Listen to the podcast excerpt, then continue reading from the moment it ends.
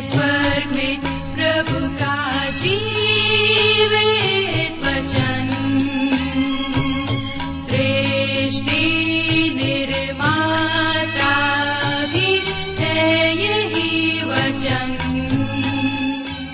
नमस्कार श्रोताओ बाइबल अध्ययन कार्यक्रम सत्य वचन में आप सभी का हार्दिक अभिनंदन करते हैं।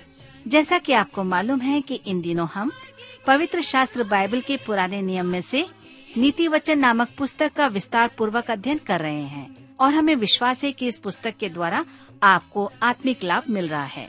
तो आइए, आज के इस बाइबल अध्ययन में हम सम्मिलित हों, लेकिन इससे पहले सुनते हैं एक मधुर संगीत रचना। तेरे सिवा जग में मसीहा कोई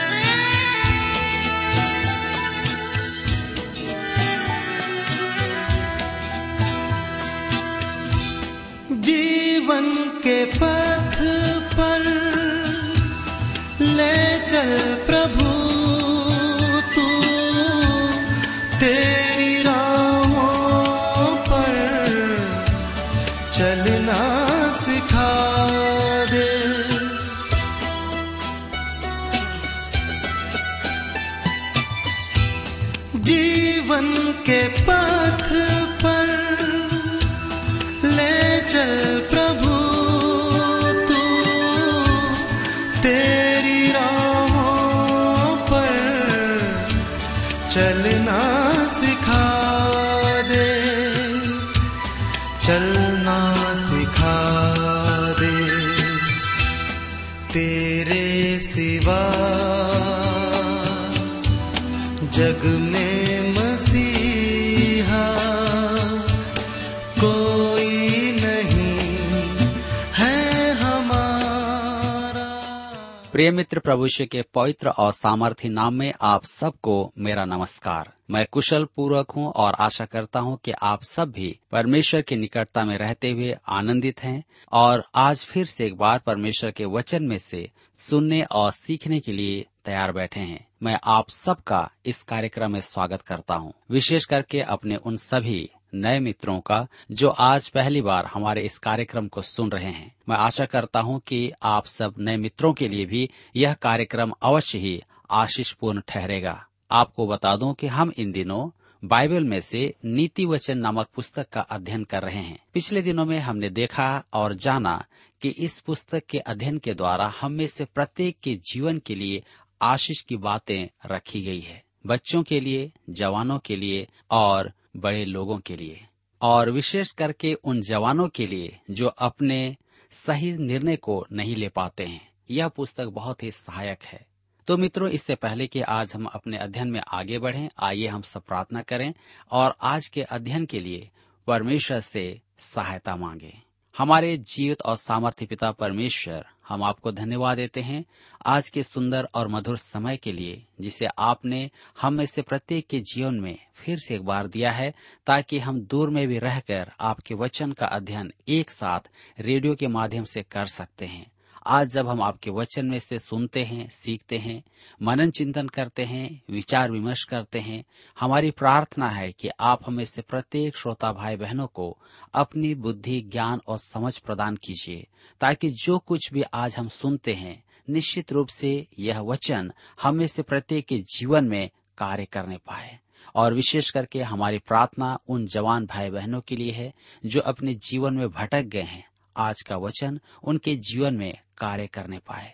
हमारी प्रार्थना है प्रत्येक श्रोता भाई बहनों के लिए जो निराश हैं, चिंतित हैं, परेशान हैं या किसी प्रकार के दबाव में हैं पिता परमेश्वर आप उन्हें अपनी शांति प्रदान करें उन्हें छुटकारा दे ताकि आज वे इस बात को महसूस कर सके कि आप उनसे प्रेम करते हैं आप उनकी चिंता करते हैं। हाँ प्रभु इस घड़ी हम में से प्रत्येक के साथ हो और सहायक हो। प्रार्थना अपने उद्धारकर्ता प्रभु यीशु के नाम से मांगते हैं। आमीन। मित्रों, जैसा कि आप सबको स्मरण होगा कि नीति वचन दुष्ट जन और पराय स्त्री अर्थात वेश्या से दूर रहने की चेतावनी देते हैं। और मेरे विचार में इसका आत्मिक परिप्रेक्ष्य भी है। तो आइए आप मेरे साथ निकाल लीजिए नीति वचन की पुस्तक चार अध्याय, उसका सोलह और सत्रह पद। नीति वचन की पुस्तक चार अध्याय और उसके सोलह और सत्रह पद में इस प्रकार से लिखा है, क्योंकि दुष्ट लोग यदि बुराई न करें तो उनको नींद नहीं आती।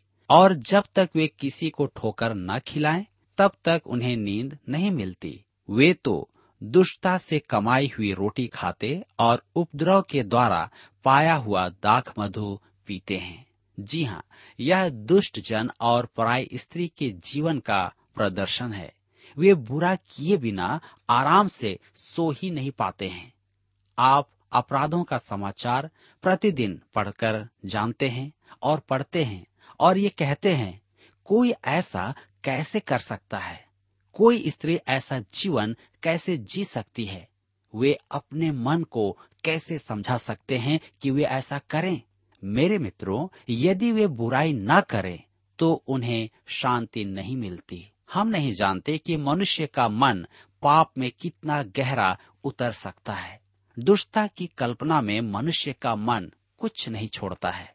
हमें यह नहीं भूलना है कि हम इस संसार में ऐसे मनुष्यों से कंधा मिलाकर चल रहे हैं, जो सब के सब अच्छे नहीं हैं। निसंदेह, कुछ लोग बहुत अच्छे होते हैं, परंतु हमें मनुष्यों से भेंट करते समय सावधान रहने की आवश्यकता है मैं सदैव यही प्रार्थना करता था, हे प्रभु, आज मैं नए लोगों से भेंट करूँगा और उनमें से कुछ की मैं सहायता भी कर पाऊँगा उनमें से कुछ मुझे दुख भी पहुंचाना चाहेंगे। अंतर पहचानने में आप मेरी सहायता करें, जिसकी मुझे सहायता करना है और उसके गले में बाहें डालने और जिससे मुझे बचना है, मेरी सहायता करे कि मैं पहचान सकूँ।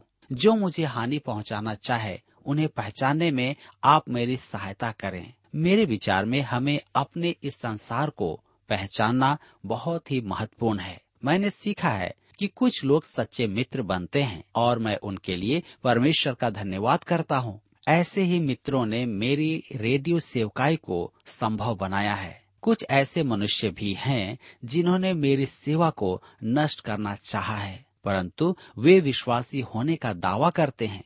उनकी मानसिकता को समझना बहुत कठिन है। मनुष्य का मन भरोसे के योग्य नहीं है। जी हाँ हमें अत्यधिक सावधान रहना है। हमें अपने दैनिक जीवन में मनुष्यों से भेंट करते समय समझ की आवश्यकता होती है और इसकी ज़रूरत पड़ती है। हम नीति वचन की पुस्तक चार अध्याय उसके अठारह पद में पढ़ते हैं। लिखा है, परंतु धर्मियों की चाल उस चमकती हुई ज्योति के समान है, जिसका प्रकाश दोपहर तक अधिक अधिक बढ़ता रहता है। आप ऐसे अद्भुत पवित्र जनों से भेंट करेंगे। परंतु अब दूसरा पक्ष भी देखिए कि क्या कहता है। नीति वचन चार अध्याय के उन्नीस पद में लिखा है, दुष्टों का मार्ग घोर अंधकारमय है। वे नहीं जानते कि वे किस से ठोकर खाते हैं। दो मार्ग हैं जो एक दूसरे के विपरीत हैं। एक धर्मियों का मार्ग है जिसे चमकती हुई ज्योति कहा गया है, जो सिद्ध दिन तक बढ़ती जाती है। दूसरा, दुष्टों का मार्ग है जो अंधकार का है, और यह उस चौड़े मार्ग का स्मरण कराता है जिसके लिए प्रभु यीशु ने कहा था, और मेरे विचार में उसका अर्थ गलत निकाला जाता है। मुझे स्मरण है कि हमें बाल्यकाल में, अर्थात हमारे बचपन में, चौड़े मार्ग और सकेत मार्ग के बारे में सिखाया जाता था। यदि मुझसे पूछा जाता कि मैं किस मार्ग पर चलना चाहूँगा तो मैं कहता, चौड़े मार्ग पर क्योंकि अधिक आनंद प्राप्त होता है। दुर्भाग्य से हमें चौड़े मार्ग का यही चित्रण दिखाया जाता है, जबकि वह ऐसा नहीं है। आज चौड़ा रास्ता निश्चय ही चौड़ा है, वहाँ भीड़ उपस्थित है और मेला लगा हुआ है। उसमें दैहिक लालसाओं की पूर्ति की जाती है, उसे स्वतंत्रता का मार्ग भी कहा जाता है। हमें सुनने को मिलता है कि हम एक नए युग में वास कर रहे हैं, जिसमें हम जैसा चाहें वैसा कर सकते हैं। यह निश्चय ही चौड़ा मार्ग है और इसमें अधिक लोग जाते हैं। अर्थात विनाश का मार्ग। यह मार्ग आरंभ में ही चौड़ा है। परंतु ध्यान दें, यह शनय शनय, सकेत अर्थात सकरा होता जाता है। दुष्ट का मार्ग घोर अंधकार है। प्रवेश के स्थान पर तो बहुत उजियाला है, परंतु दूर चलने पर ही अंधकार हो जाता है। वहाँ चलने वाले जानते भी नहीं कि कहाँ उन्हें ठोकर लगेगी या कहाँ वे ठोकर खाएँगे। यीशु ने इसी चौड़े मार्ग का उल्लेख किया था। यह ऐसा है जैसे आप किसी चौड़ी सुरंग में प्रवेश करें और वह आगे चलकर सक्रिय होती जाए। मेरे मित्रों, इसके विपरीत सकेत मार्ग का प्रवेश सकरा है।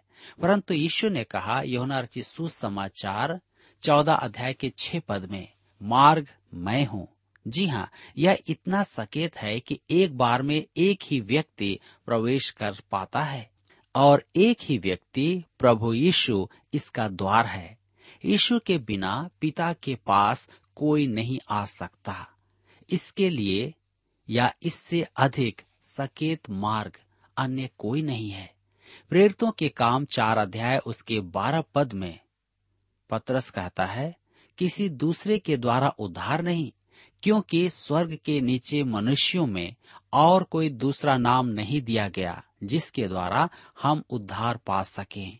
यौना रचित सुसमाचार, दस अध्याय उसके नौ पद में, यीशु ने कहा, द्वार, मैं हूँ।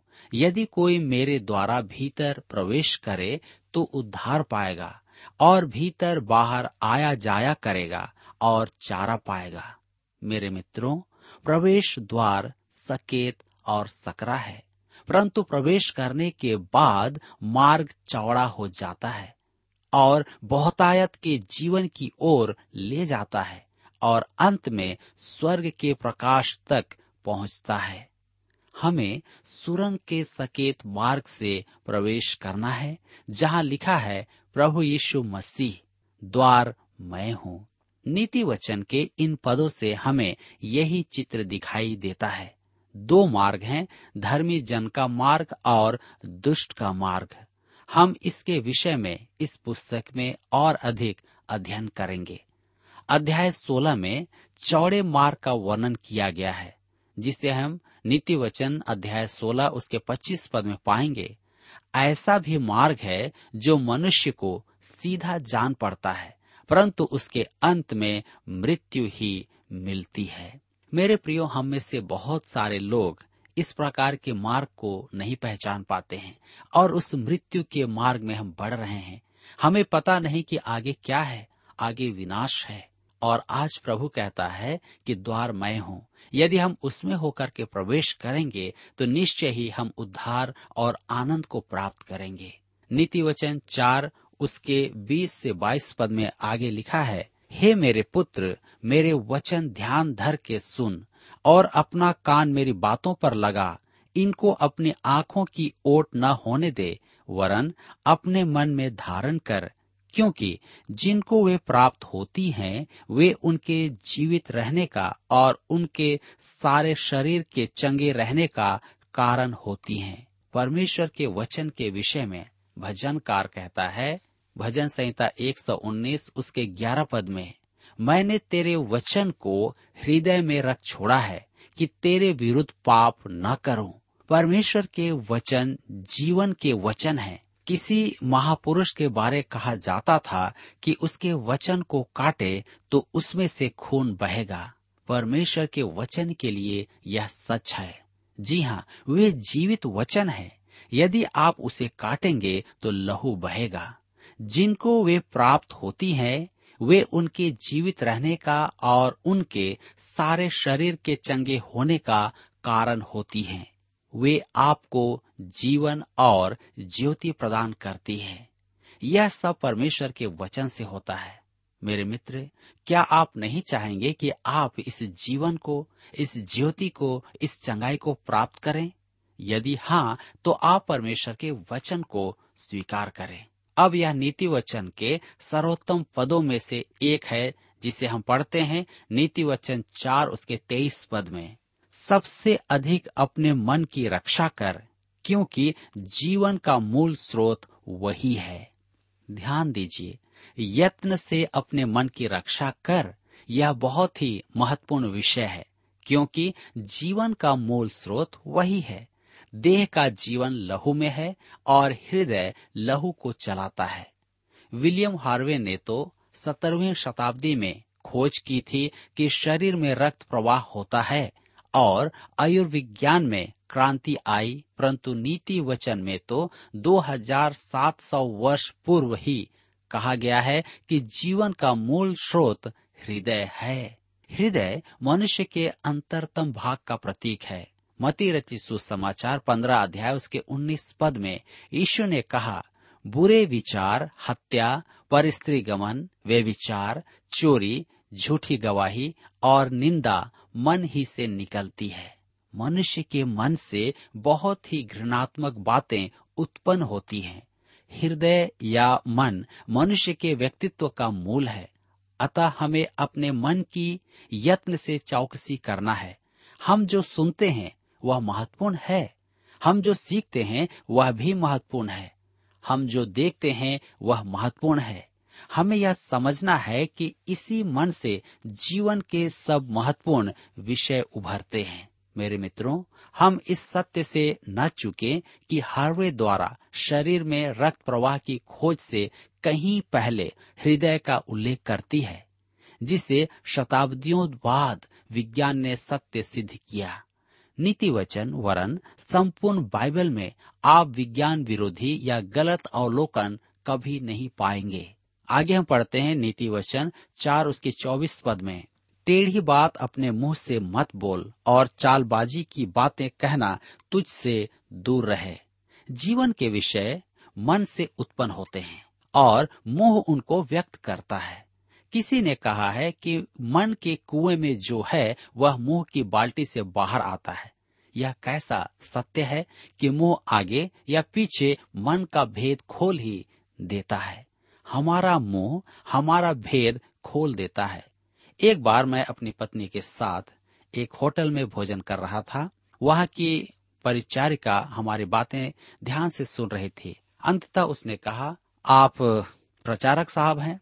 मैंने आपको पहले कभी नहीं देखा, परंतु मैं रेडियो पर आपके प्रवचन सुनती हूँ। यह कैसी सत्य बात है। परंतु मन की चौकसी करना आवश्यक है। मन के उद्गार मुँह से बाहर आते हैं। नीति वचन चार उसके पच्चीस से सताइस पद में लिखा है, तेरी आँखें सामने ही की ओर लगी रहें और तेरी पलकें आगे की ओर खुली रहें।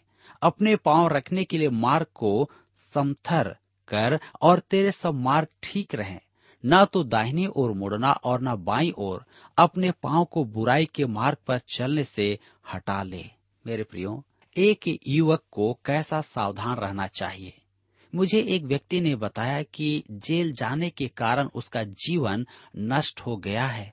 उसका यह रिकॉर्ड हर जगह, हर समय उसके विरुद्ध खड़ा हो जाता है। इस समय जब नशा युवाओं में एक आम अभ्यास है तो युवकों को कैसा सावधान रहने की आवश्यकता है? युवाओं को अपना सर्वनाश करते देखना कैसा त्रास्तीपूर्ण है? क्योंकि वे अपने पाँव रखने के मार्ग पर विचार नहीं करते। और यही कारण है कि आज बहुत सारे हमारे जवान नशे के आदि हैं, और वे बुराइयों में बढ़ते चले जा रहे हैं। परंतु नीति वचन हमें सिखाता है कि हम उस विनाश से बचें। मेरे प्रियो, यहाँ पर अध्याय चार समाप्त होता है, और अब हम नीति वचन अध्याय पाँच में आगे बढ़ते हैं। और इस अध्याय को ध्यान से पढ़ें और देखें कि युवकों को अपने परिवार के लिए पवित्र जीवन जीने का परामर्श दिया जा रहा है। यह परमेश्वर के द्वारा दी गई यौन शिक्षा है। मुझे परमेश्वर की यह शिक्षा अन्य शिक्षाओं से अधिक उचित जान पड़ती है, चाहे वह मसीह क्षेत्र में ही क्यों न हो। परमेश्वर कहता है कि परिवार के भविष्य के लिए पवित्र जीवन निर्वाह की आवश्यकता है। परिवारों में अधिकांश समस्याएँ वर्तमान की अपेक्षा विवाह पूर्व के एवं संबंधों का परिणाम होती है, जो कि वचन के मुताबिक गलत है। तो आइए हम देखें परमेश्वर की यौन शिक्षा। नीति वचन पाँच अध्याय उसके एक और दो पद में लिखा है, हे मेरे पुत्र, मेरी बुद्धि की बातों पर ध्यान दे, मेरी समझ की ओर कान लगा, जिससे तेरा विवेक सुरक्षित बना रहे और तू ज्ञान के वचनों को थामे रहे। यह फिर से युवाओं के लिए है। बुद्धि युवाओं को पुकारती है कि उसकी पाठशाला में प्रवेश करे। पिछले अध्याय में दुष्ट के विरुद्ध चेतावनी दी गई थी। अब इस अध्याय में पराई स्त्री के विरुद्ध चेतावनी दी गई है। वह बाहर से आने वाली अन्य जाति स्त्री होती थी और वेश्यावृत्ति करती थी। व्यवस्था के अनुसार वेश्या को पथरवाह करके मारना था, अर्थात पत्थरवाह करना था। इसराइल परमेश्वर से दूर होकर अधिकाधिक अनैतिकता में गिर गया था और इसराइली स्त्रियाँ भी वेश्यावृत्ति में आ गई थी, जैसा कि नीति वचन दो अध्याय उसके सत्रह पद में कहा गया है। अपनी जवानी के साथी को छोड़ देती है और जो अपने परमेश्वर की वाचा को भूल जाती है। ऐसी स्त्री इसराइली होकर भी पराई स्त्री मानी जाती है, क्योंकि उसका संबंध परमेश्वर से टूट गया है। आज कोई भी परिवार या माता पिता अपने बच्चों को इस प्रकार की शिक्षा नहीं देते कि उसके बच्चे वेश्यावृत्ति करें, परंतु संसार अपने पाप में बढ़ता जा रहा है। और आज मुझे और आपको सचेत होने की आवश्यकता है कि हम ऐसी बुराइयों से बचें। नीति वचन पाँच अध्याय उसके तीन से छह पद में हम पढ़ते हैं। क्योंकि पराई स्त्री के ओठों से मधु टपकता है और उसकी बातें तेल से भी अधिक चिकनी होती है, परंतु इसका परिणाम नाग दौना सा कड़वा और दो धारी तलवार सा पैना होता है। उसके पाँव मृत्यु की ओर बढ़ते हैं और उसके पग अधोलोक तक पहुँचते हैं।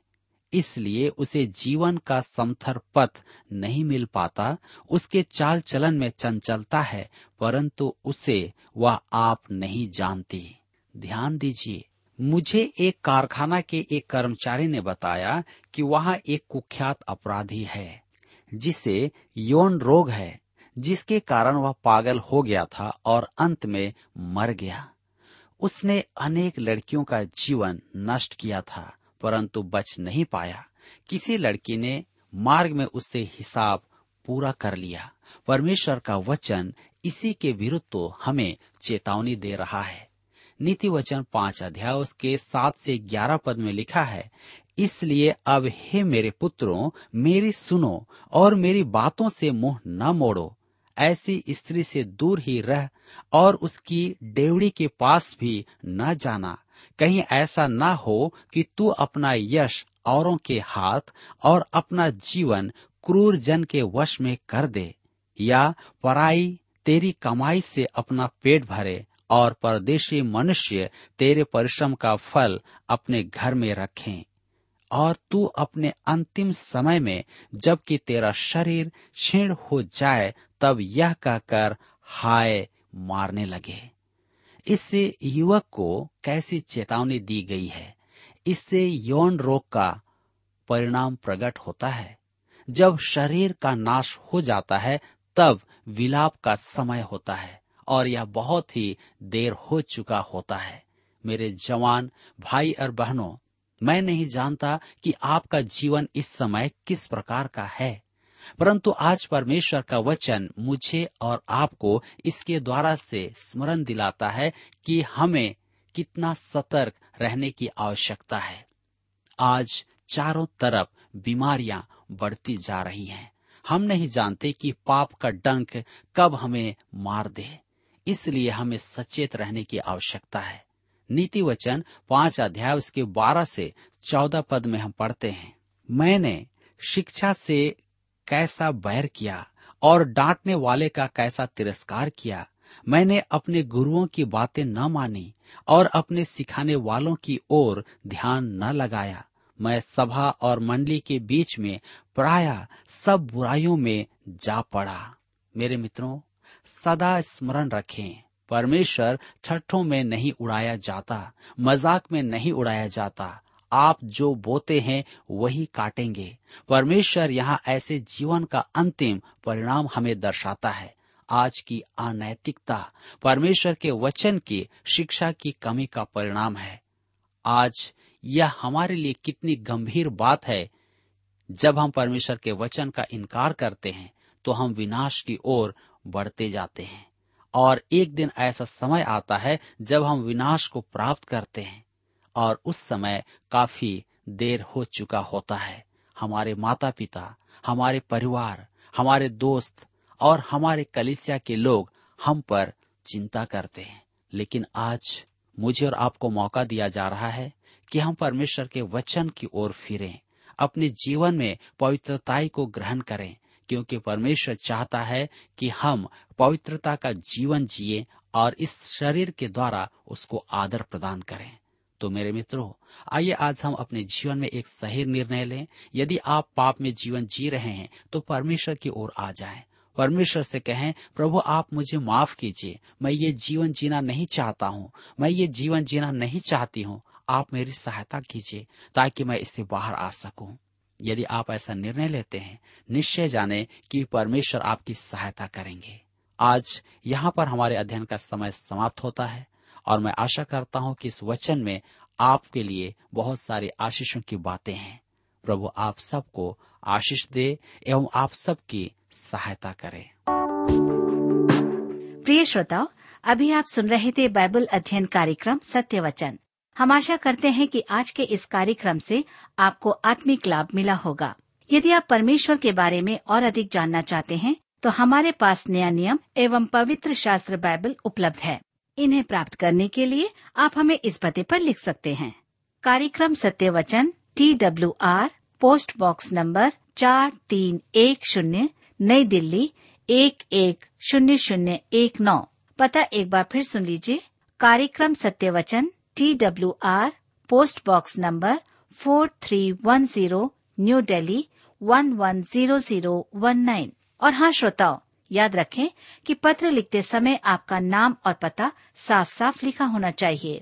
इसके अलावा, आप हमसे टेलीफोन के माध्यम से भी बातचीत कर सकते हैं, जिसमें हमारे काउंसलर या सलाहकार आपको सलाह देंगे। तो नोट कीजिए हमारा मोबाइल नंबर नौ नौ पाँच आठ आठ दो शून्य चार एक चार। याद रखें, double nine five eight eight two zero four one four. और हमारा दूसरा नंबर है zero nine six five one four double three three nine seven याद रहे, शून्य नौ छ पाँच एक चार तीन तीन तीन नौ सात। इसके अलावा आप हमसे ईमेल के द्वारा भी संपर्क कर सकते हैं। हमारा ईमेल आईडी है Hindi T T B at T W R dot I N Hindi T T B at T W R dot I N श्रोताओ इस कार्यक्रम को आप हमारे website radio at at two dot com पर भी सुन सकते हैं। इस website radio at at two dot com के बारे में अपने मित्रों को भी सूचित कर दें। और अब इसी के साथ हमारे कार्यक्रम का समय यहीं पर समाप्त होता है। अगले कार्यक्रम में आपसे फिर मुलाकात होगी। तब तक के लिए हमें आज्ञा दीजिए। नमस्कार। सुख और दुख में रहता